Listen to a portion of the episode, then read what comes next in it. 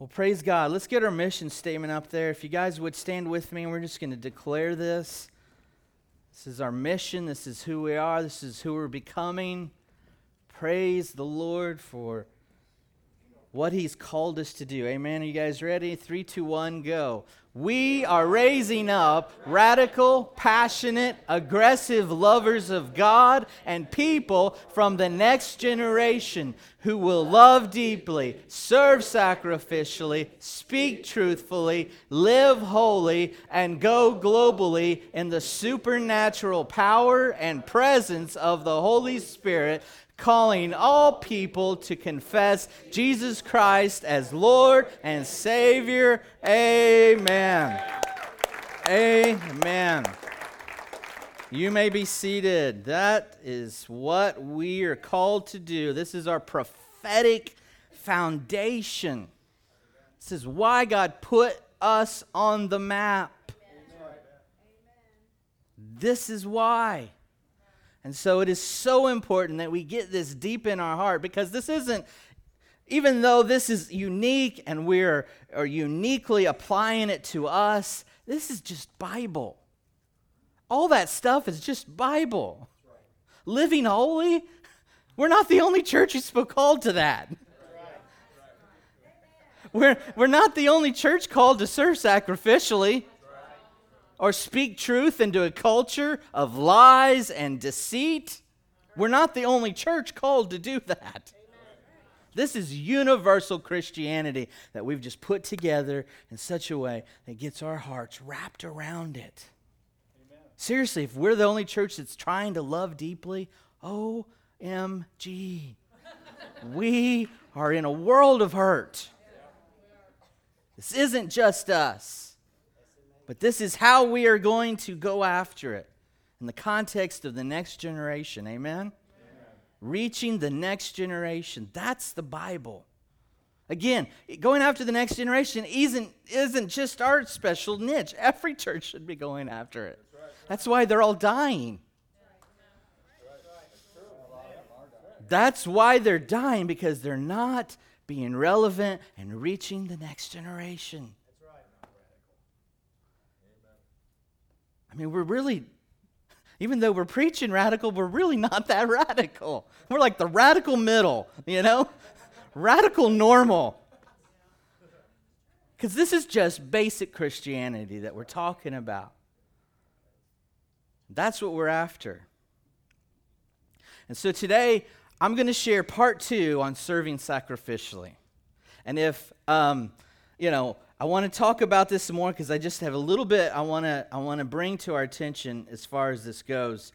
But I want to talk about what it means to raise up the next generation to serve sacrificially again by modeling it in our own lives. We have to embody serving sacrificially if our kids have any chance of getting it in their life. Because if you think you can do as I say, not as I do, that ain't going to work.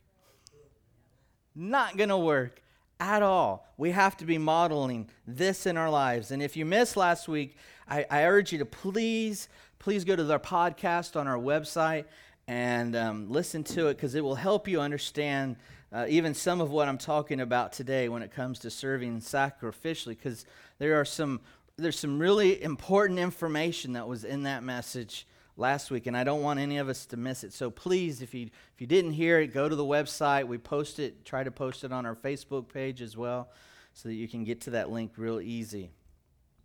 But um, for those of you who maybe have like a really a really good memory, um, this message today is probably going to sound a little familiar because it is a message that I preached when I came back from uh, South Korea. I did a, a trip to South Korea a few years ago.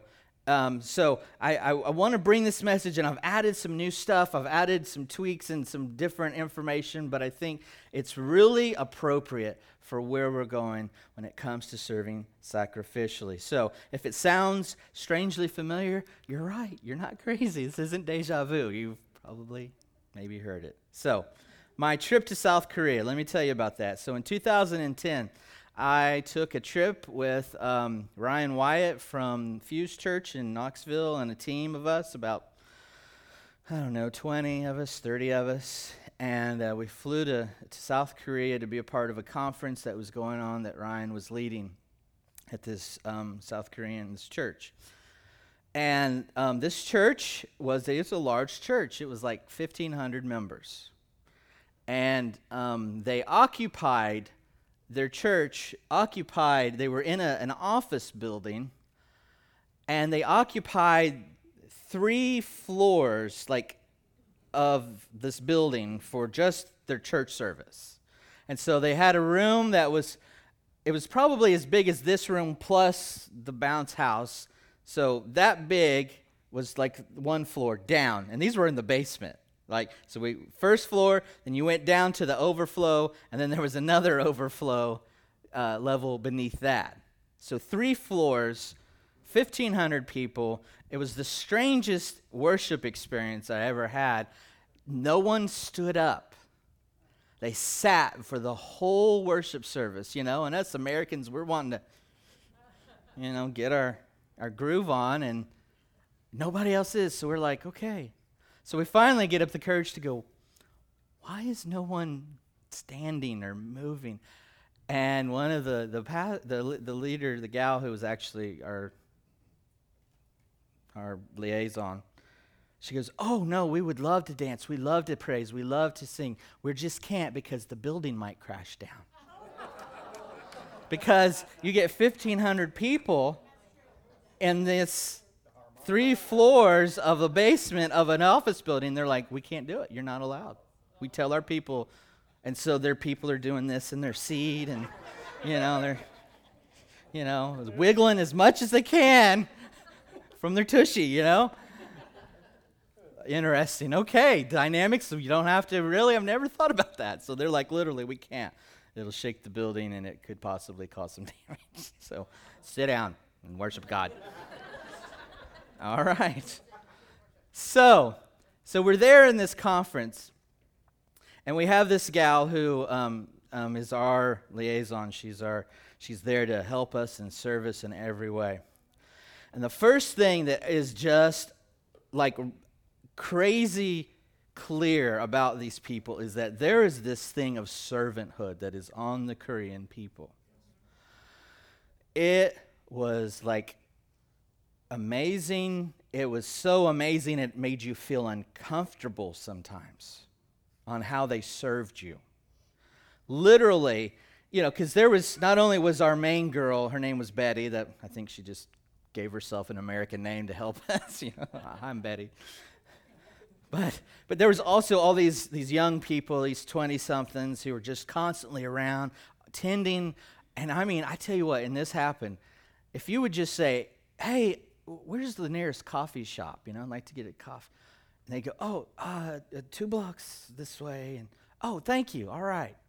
So we'd go in the building, we'd get to our, they had a room for us that we'd hang out. And 10 minutes later, here comes this little girl. Here you go. We're like, what? No, I didn't ask you to go get it. Oh, it's okay. It's okay. Here, take it. I mean, and so you literally had to be careful even insinuating you wanted something. Hey, where's the water? Boom, three waters. it was like it was it was crazy. And so we we start conversing with you know the the scout Betty, who's our, our liaison. She's and I'm I start asking her questions. I'm like, wow, 1,500 people. So like, how many people do you have on staff here? You know, and she goes, oh, she goes, we have three pastors that we pay on staff. We're like, okay. And like, are there other like ministry leaders? No. We only pay three pastors. I'm like, what? Like, who runs your children's and your youth and the worship and all? Oh no, it's all volunteer. You're you're kidding me. No, no. We just everyone serves here. We all serve. We all lay down our lives. yeah, you do. yeah, you do. Even this gal Betty, she was like the chief, she was their chief administrator.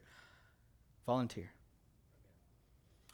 I'm like, do you have a job? Yes. It's, it's very, very flexible. They're very kind to me, and I can, I can take off, and, but they don't pay. you. no.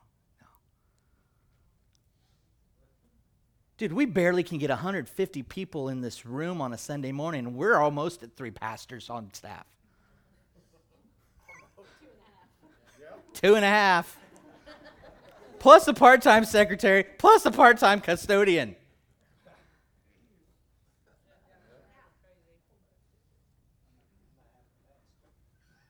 That's insane. And so, as I'm observing this in this Korean culture of servanthood, it's, it's breaking my heart, it's convicting me, it's making me angry, it's making me sad about our attitude as Americans and how selfish we are, how selfish I am. 1,500 people. That's a lot of staff people to, to make a church of 1,500 people work, just in case you didn't know that. And so it wrecked me, and I came back and, and I started to look into the Word of God about this issue of servanthood and, and serving sacrificially. And I found this quote by uh, a Chinese philosopher his name's Lao Tzu, Lao Tzu, Lao Tzu. And he, he has this quote, and he's, he was in the fifth century BC, and he says, he says, The highest type of ruler is one of whose existence the people are barely aware. The wise man is quiet and few of words.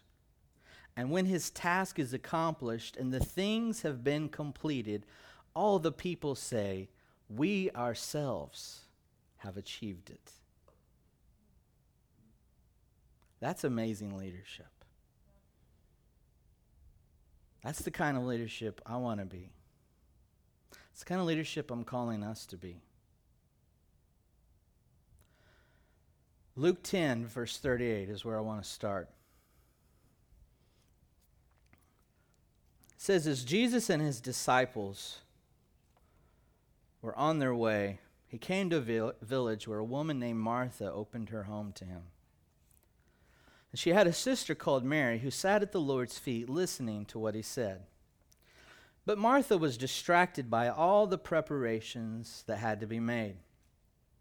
She came to him and asked, Lord, don't you care that my sister has left me to do all the work by myself? Tell her to help me. Martha, Martha, the Lord answered. You are worried and upset about many things, but only one thing is needed.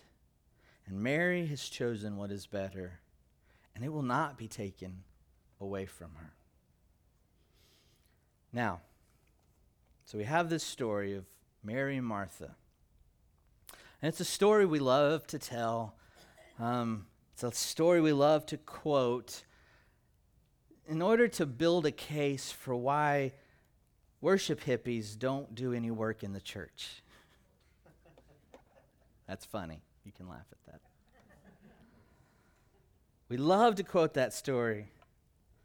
And so, many times in our effort to justify why, you know, the most important thing for me to do is to just lay on the floor during worship Sunday after Sunday, and I, I can't be bothered with helping in ministry. You know, and in, in telling that story, poor, poor little Martha gets beat up. In fact, she gets beat up all the time. I mean, here we have Martha. She's running around with a, like a chicken with its head cut off. And here's Mary lounging with Jesus. And we use to love we, we, we love to use this scripture to point to the fact that worshiping the Lord at his feet is the most important preoccupation of our lives. And while I cannot agree more with that statement about how important intimacy with the Lord is, and the supremacy of being a wholehearted worshiper, I am in full agreement with that, that we are those things first. But we have to look a little closer at this story to really get the meaning. of what it's about. So let's look a little closer at Martha. Now, when I look at Martha in this story, the first thing that I notice about Martha is that this girl is living out the gifts that God Himself gave her. And the first gift that we see her really expressing is her gift of hospitality. Isn't that true? She's preparing the table. She's getting the food just right. You know, she's cleaning up Mary's mess from the morning. You know? I mean, this poor girl in this story is literally expressing her love language of acts of service like no one else. She's going after it. So, if we look at this passage within the context, within that context, it really it amazes me as to um, why we love to misinterpret this passage and say things like, "Don't be a Mary or Martha, be a Mary." I mean, if we look close enough at this, we can see that even Jesus himself did not make that statement. It's not in there. Don't be a Martha, be a Mary. That's not in the Bible. What did Jesus actually say? Well, verse 41, it says, Martha, you're worried and upset about many things. Now, here's what Jesus didn't say. He didn't say, Stop doing what you're doing because it doesn't matter. He didn't say that. So, if Jesus was not rebuking Mar- Martha for her acts of service and hospitality, what really was he saying to her? Well, I believe that what Jesus was subtly communicating to Martha was that all her serving all her acts of service, her sacrificial serving. I believe what he was subtly trying to say to her is that you're not doing this in faith.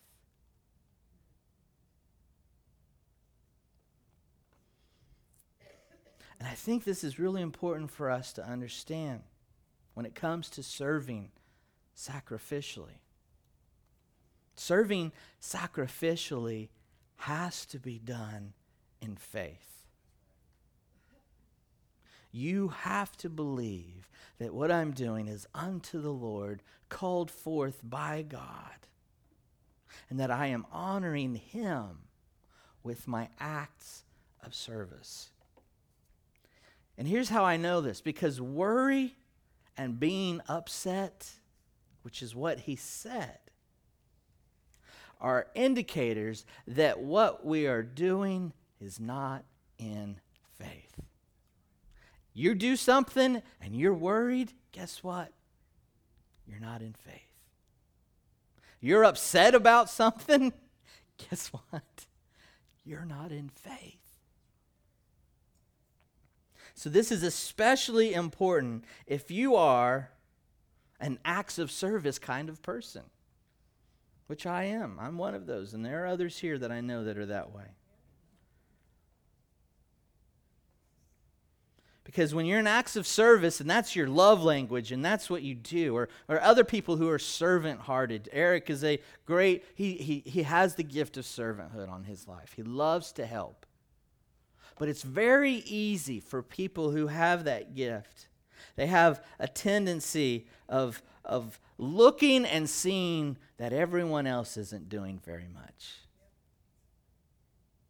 And they get discouraged pretty easy. See, people who naturally enjoy serving have a tendency to feel underappreciated and overlooked. And when that happens, we start complaining to the Lord. So, first, we have to be serving in faith you and I serving sacrificially must be done in faith.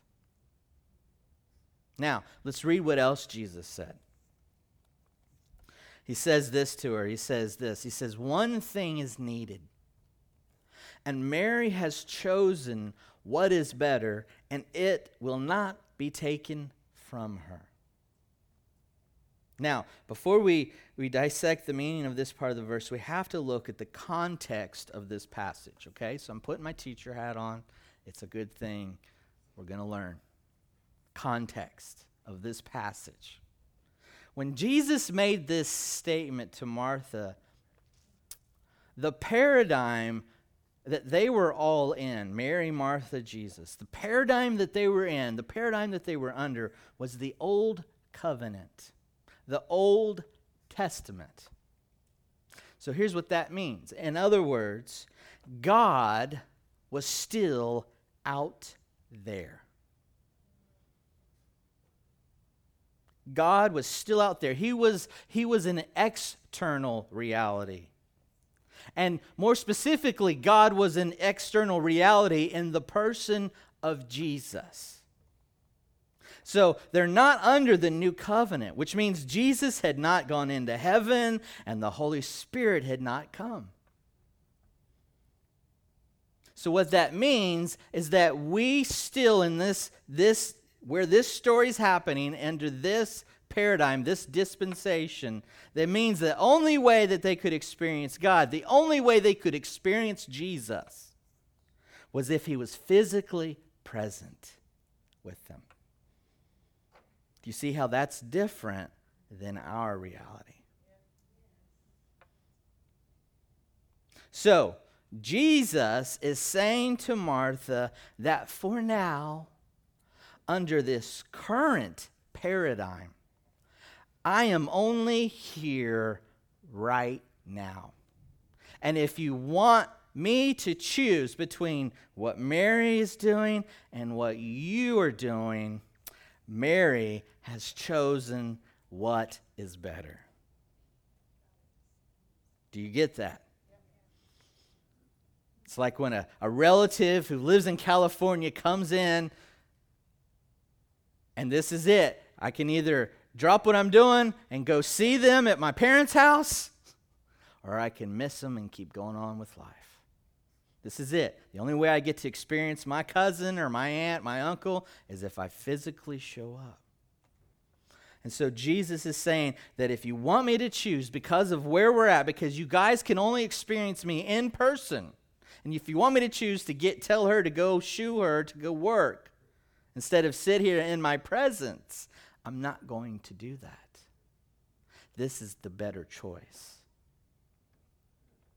There's only one thing that's important right now it's being at my feet. Now, again, don't get me wrong. I'm not trying to diminish the universal fact that loving Jesus is extremely important. It's center, it's first. But I want to measure it against what Jesus himself actually said. So let's look at what Jesus has actually said about people like Martha, because there's other things Jesus has said in the Bible about people like her. And that's where we have to get the full picture of what serving really is all about.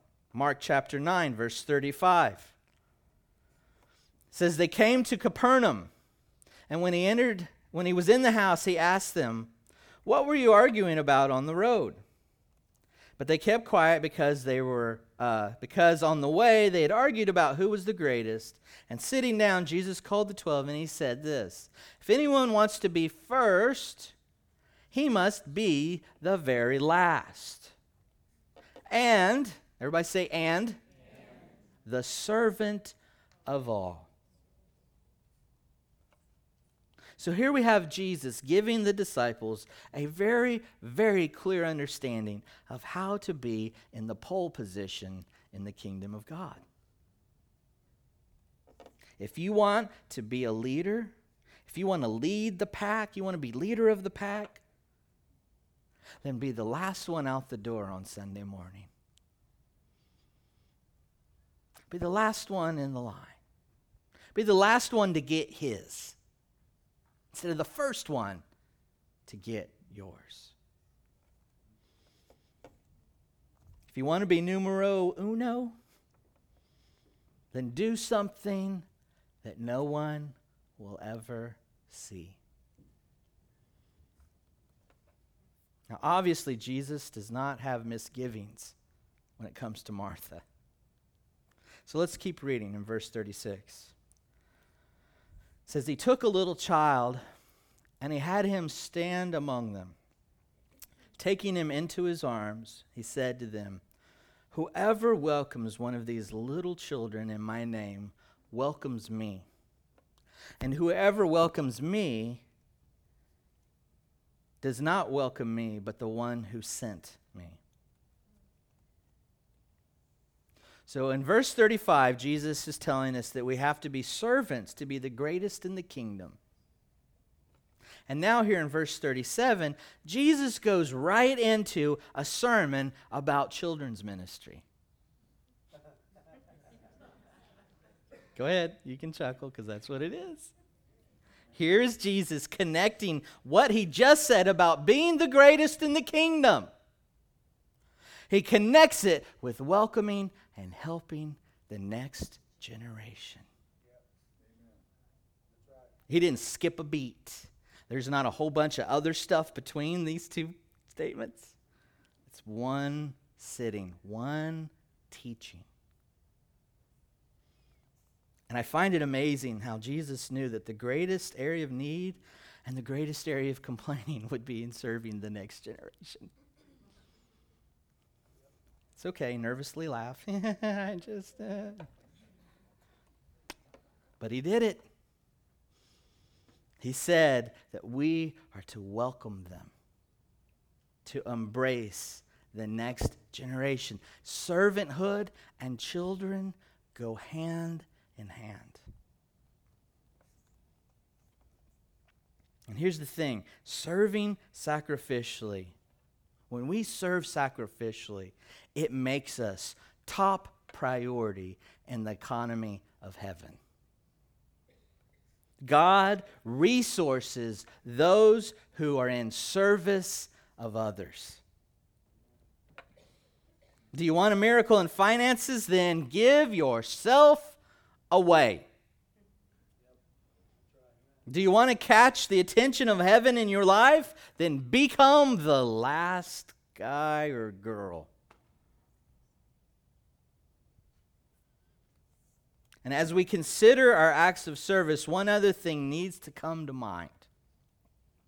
You see, in our American hierarchical system, we love to focus our servanthood on those who are above us or those who are ahead of us.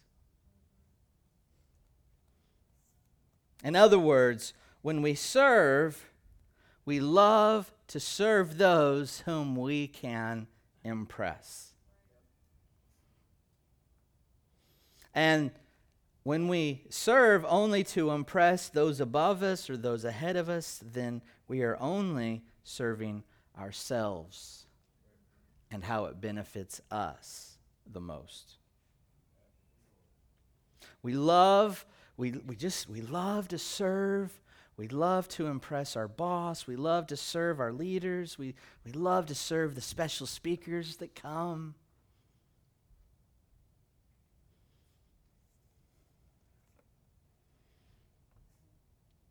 You know, I've seen this thing happen in, right in front of my eyes, actually.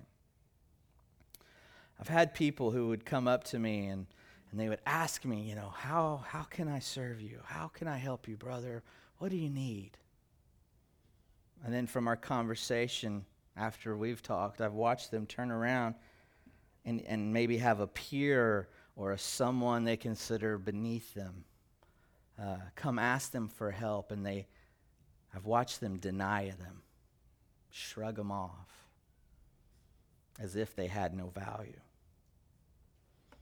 I mean, here's an example. Let's say uh, Clayton comes up to me and he goes, Hey, man, I love you, Tom. I love your leadership. You're just awesome. And what can I do to serve you, man? And I'm like, you know, I hear you got some skills on mixers and soundboards. We are short on sound guys, and we could really use your help. Of course, I'm your guy, man. You just tell me when, and I'll be there. Oh, thank you. Thank you. Thank you. That's awesome. And then, and then as Clayton walks away, Mike kind of overhears that conversation, and Mike comes to Clayton and he goes, Hey, Hey, I just heard you're good with mixers, man. We are doing an outreach on the hottest day of the year in the stinkiest neighborhood, in the roughest part of town. And I need someone to rent a mixer for four hours. Man, would you? And then Clayton goes, eh, Well, yeah, mm, let me think about it. Uh, what date is it? I'll let have to pray and ask the Lord, and I'll fast. And, and then I got to ask my wife, and she'll probably say no. Now, that's not true, but that's the example I'm using, okay? That's, that's how I've watched it literally happen.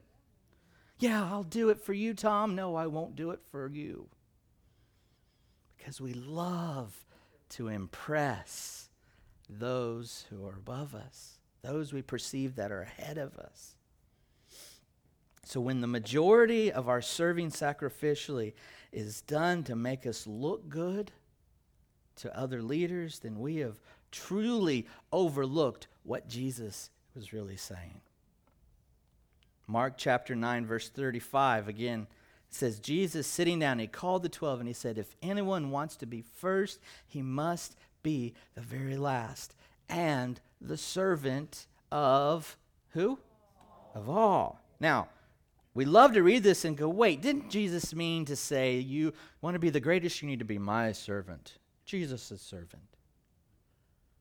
I mean, that would have made sense, right? He's the King of Kings, Lord of Lords, creator of the universe.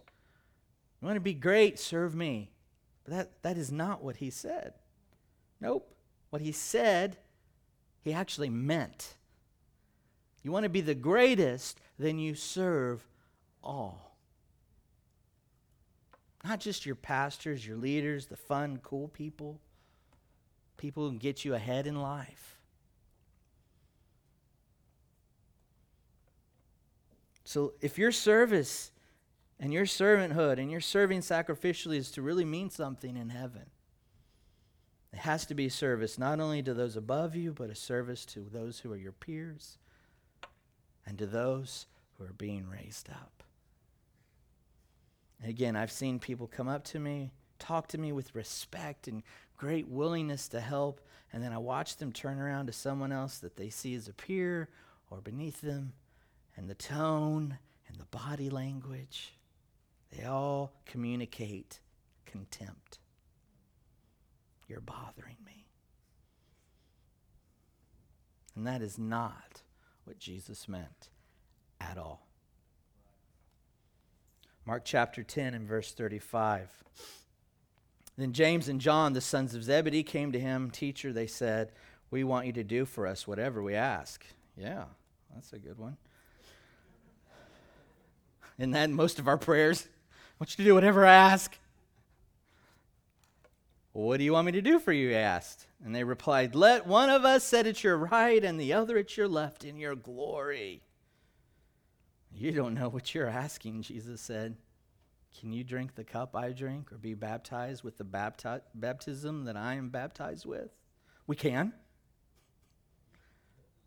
And Jesus said to them, Oh, you will drink the cup I drink, and you will be baptized with the baptism that I am baptized with. But to sit at my right or left is not for me to grant. These places belong to those for whom they have been prepared.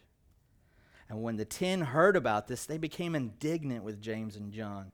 And Jesus called them together and said, You know, those who have who um, are regarded as rulers of the Gentiles lord it over them, and their high officials exercise authority over them. Not so with you. Instead, whoever wants to become great among you must become your servant. And whoever wants to be first must be a slave of all. For even the Son of Man, everybody say, even the Son of Man, even the Son of Man did not come to be served, but to serve and to give his life as a ransom for many. That's Jesus.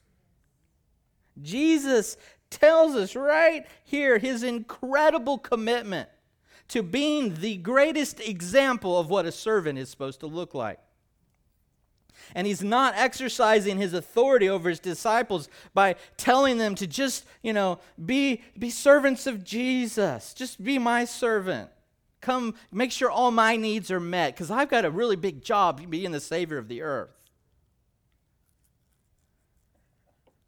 It's not what he's done. He said, I came to serve you and everyone on this planet. 1 Corinthians 11 1. Follow my example as I follow the example of Christ. That's Paul. 1 Peter 2:21 To this you were called because Christ suffered for you, leaving you an example that you should follow in his steps his steps of being a servant of all. So clearly, clearly, what Jesus said to Martha, it has to agree with everything else Jesus has said about servanthood.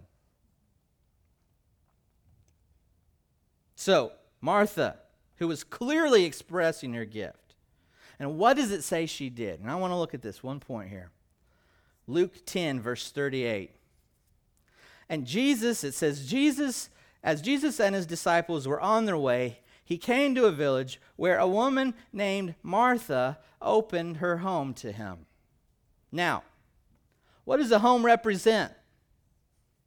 A home represents a habitation, it's a dwelling place.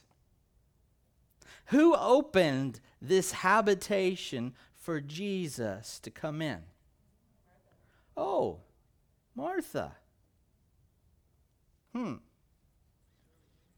So here's the point, because this is what I saw in Korea.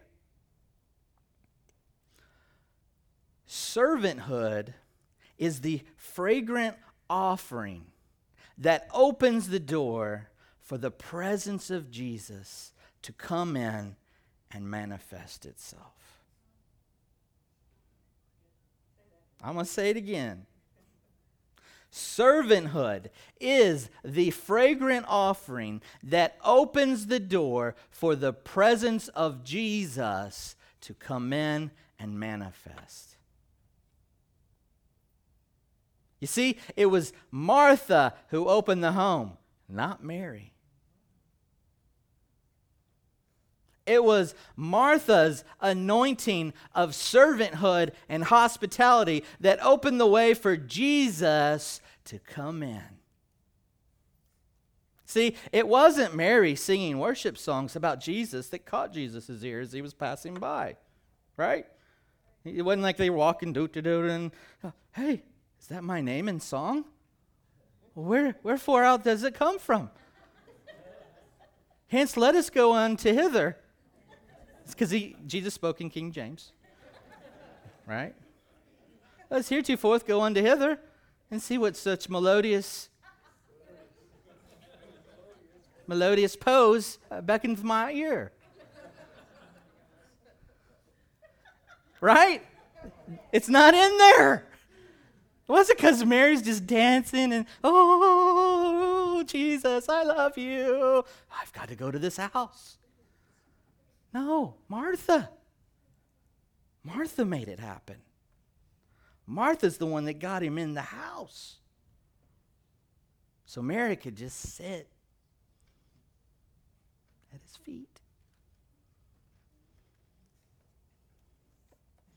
See, our problem is that we associate worship only with the emotional response and the connection that we have to anointed music that we listen to. I'm going to say that again. Our problem is that we associate worship only with the emotional response and the connection we have to anointed music that we love to listen to. But in fact, worship almost always begins with servanthood, with sacrifice. You see, what we experience here on Sunday morning, it begins way before the worship team ever starts the first song. See, the fragrance of servanthood is reaching heaven long before most of you ever even get here. You see, it's when Alger comes in at seven and he, he's praying and he's interceding. It's when people like Ernie or Chris come in and, and they're printing the bulletins. It's when the worship team comes in early and we rehearse for an hour or more. I want you to know the key to uh, anointed music isn't just more emotionalism, it's in sacrificial serving by spending time learning your parts, learning all there is to know about your instrument, learning the music, memorizing scripture so you have something to sing prophetically with. And I want you to know that the less time that this team spends in servanthood, when it comes to learning scales or music or songs, new scriptures, I want you to know the less anointed this is.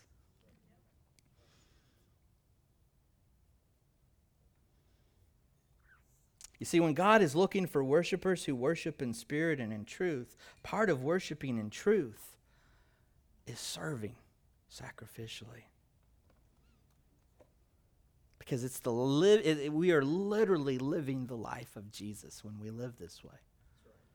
And when God searches the earth and he's looking for authentic worship, and he, and he has that moment where he finds a people who actually are living like Jesus. When they're living as servants of all. God, what he sees is he sees Jesus in that place. He's looking for a son. Who, where's my son? Where do I see a reflection of my son in the people who claim to be his reflection? Where? I, I'm looking for it. Sunday after Sunday, Monday after Monday, Tuesday after Tuesday. I'm looking for someone who looks something like the people, the guy that they say they're, they're mimicking.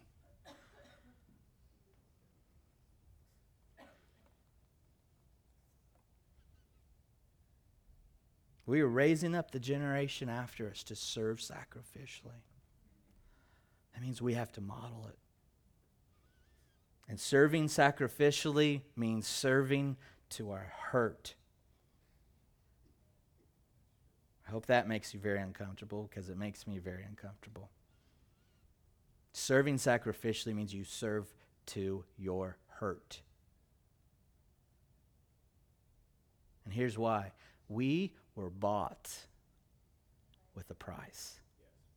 1 Corinthians 6:19 is clear about this. Do you not know that your bodies are temples of the Holy Spirit who is in you, whom you have received from God? You are not your own. You were bought at a price. Therefore, honor God with your bodies. Serving sacrificially is going to hurt. It is going to cost you time. It is going to cost you money. And if it doesn't hurt or cost you something, then it's probably not serving sacrificially.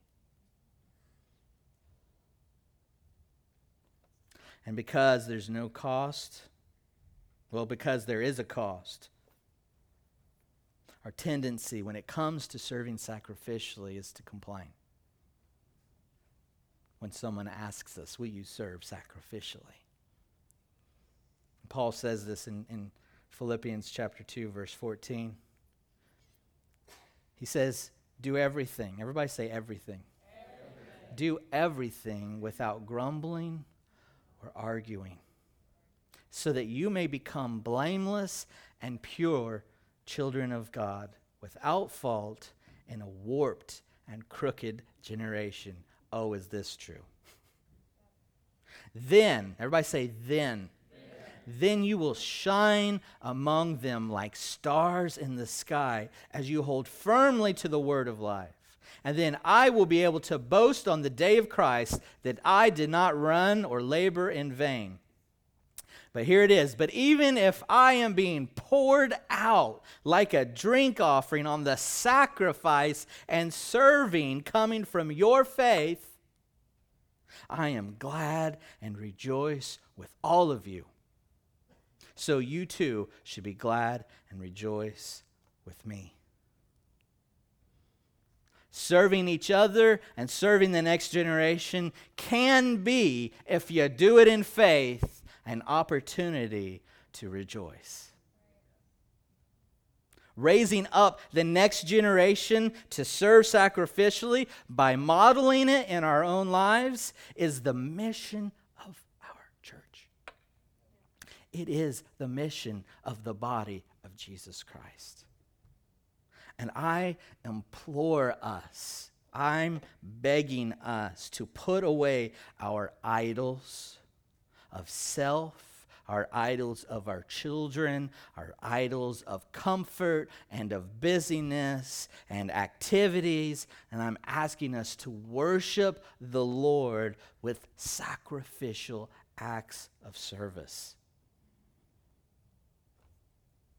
Listen, we don't have to work to earn God's love. That's not what this is about. But what we do need to do is respond to his love. Martha was the one who welcomed the presence of Jesus with her gifts of service. So we have to endeavor to be a people whose lives are a fragrant offering, a fragrant offering of service unto God. And I realize that we are tempted every day to put ourselves and our wants and our desires on the thrones of our lives, just like Jesus was tempted in the desert. You know, when uh, the devil offered, he, Jesus was in the desert for 40 days and he's fasting, water, and food, and the devil came and tempted him. And the, la- the third temptation, the devil offers him all the kingdoms of the earth. Which means he's offering all of the comforts of the world, all of the glory of the earth. The devil says, Here, I'll give it to you. I will give you every kingdom, all its riches, all its comfort, all its glory. It's all yours if you will just bow down to me. And Jesus summed it all up in one sentence. In Matthew 4, verse 10, Jesus said to him, Away from me, Satan, for it is written, Worship the Lord your God and serve him only. Worship and serve. Worship and serve. Worship and serve. That was his great word to Satan himself.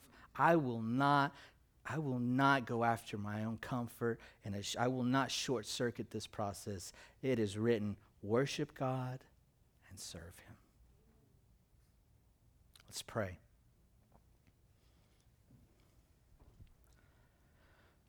Father, we just we come as again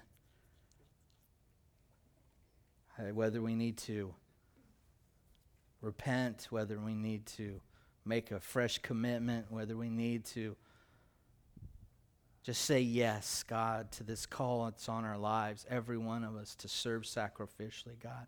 I pray right now by the power of your Holy Spirit that lives inside of us that we would we have courage to say yes. That we would have courage to say yes. That we would have the courage, God, to take our idols and cast them down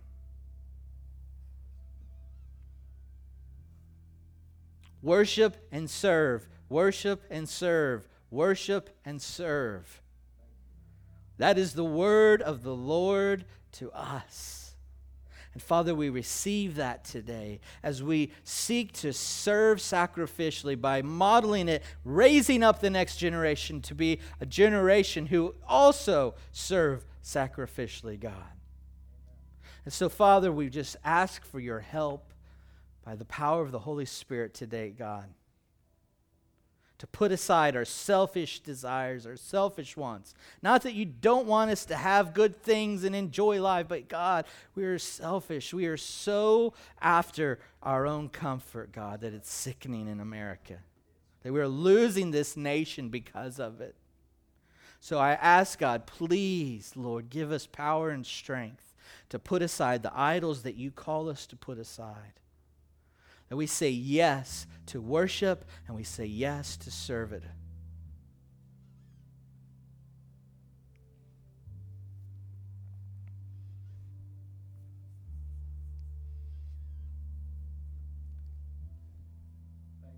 And Lord, you know, you know, you know the needs we have. You know the needs that others have in this place, God. God, help us to be a people who have eyes to look who, who is the all that I can serve today? Who is the all that I could help out today? Give us that kind of heart. Give us that kind of eyes, God. So that when you look in the earth, you're looking, when you're looking for those who worship in spirit and truth, that you find us loving God and loving people in radical, passionate, aggressive, deep ways. So, Father, we just we receive this, this word today. Whatever the bones were, God, just get them out. Help us to forget it. Help the meat of what you wanted to say today to stick in our hearts that we can chew on it and live it this week, God. Father, we thank you for today. We thank you for this family, my friends, my family. God, all those who are here with me to worshiping you as a holy family set apart for you, God. I thank you for what you've called us to. And I bless us today as a family in God. I bless us, God, to be radical, passionate, aggressive lovers of God and of each other. So, Father, we go forth today with this in our heart how can we serve sacrificially? We thank you for all you're doing today, God, and all that you're going to do this week. Help us, be with us, Father. Guide us, lead us, direct us, strengthen us. We are so desperately in need of your help, Father. We bless you today, God. We love you. And we seal this up right now in the name of Jesus. And everybody says, Amen. Amen. If you need prayer for anything this morning, the altar team will be here. I encourage you to serve sacrificially this week. We always need help in children's ministry and outreach and all kinds of things. So God bless you. Have a great day.